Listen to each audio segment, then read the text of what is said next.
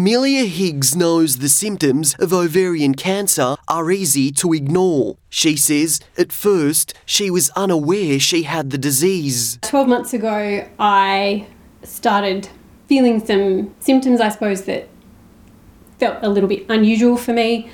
The difficult thing about my condition is that the symptoms really mimicked other conditions or, or benign situations, including things like PMS. So it wasn't really until my symptoms got quite bad that I decided to go and see the GP about it. Health results revealed cysts on her ovaries, and within weeks, she was in surgery to have them removed. The surgery revealed the cysts were benign, but could have developed into cancer. Amelia says the process was difficult. I lost my ability to have biological children.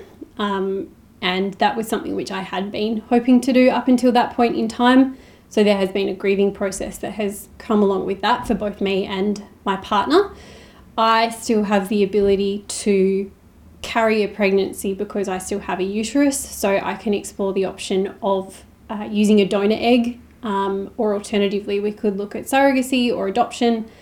Um, it's really been, I guess, a difficult 12 months. Around 1,800 women are expected to be diagnosed with ovarian cancer this year, while around 1,000 women will die from the disease. The five year survival rate is 49% compared to 92% for breast cancer. But Amelia is among the 9 in 10 women who have surgery for ovarian cancer and don't have the disease. Now, a new blood test that can detect its biomarkers is bringing hope for change. Dr. Andrew Stephens is from the Hudson Institute of Medical Research. The, uh, the testing that's being rolled out is in essentially three stages. Uh, the first test that we have uh, is a, a, triage test, which is designed to better determine uh, whether a patient with a, uh, an abnormal mass on the ovary is likely to have a cancer or a, a non cancerous condition. Uh, that's quite important because the treatment uh, that's required in each case is quite different, but at the moment we don't have any way to determine that before surgery is done. Dr. Stephens says the hope is that the new testing will pick up the disease more effectively in its early stages, as well as avoiding unnecessary surgery. The idea there is that routine screening, very similar to what we do with pap smears or mammograms, uh, can be used to pick up early stage ovarian cancers.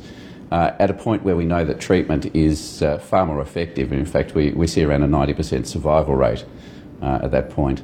For Amelia, she's just grateful research is being done to help combat the disease. I'm really excited for the other people who are going to be able to benefit from the test when it becomes available.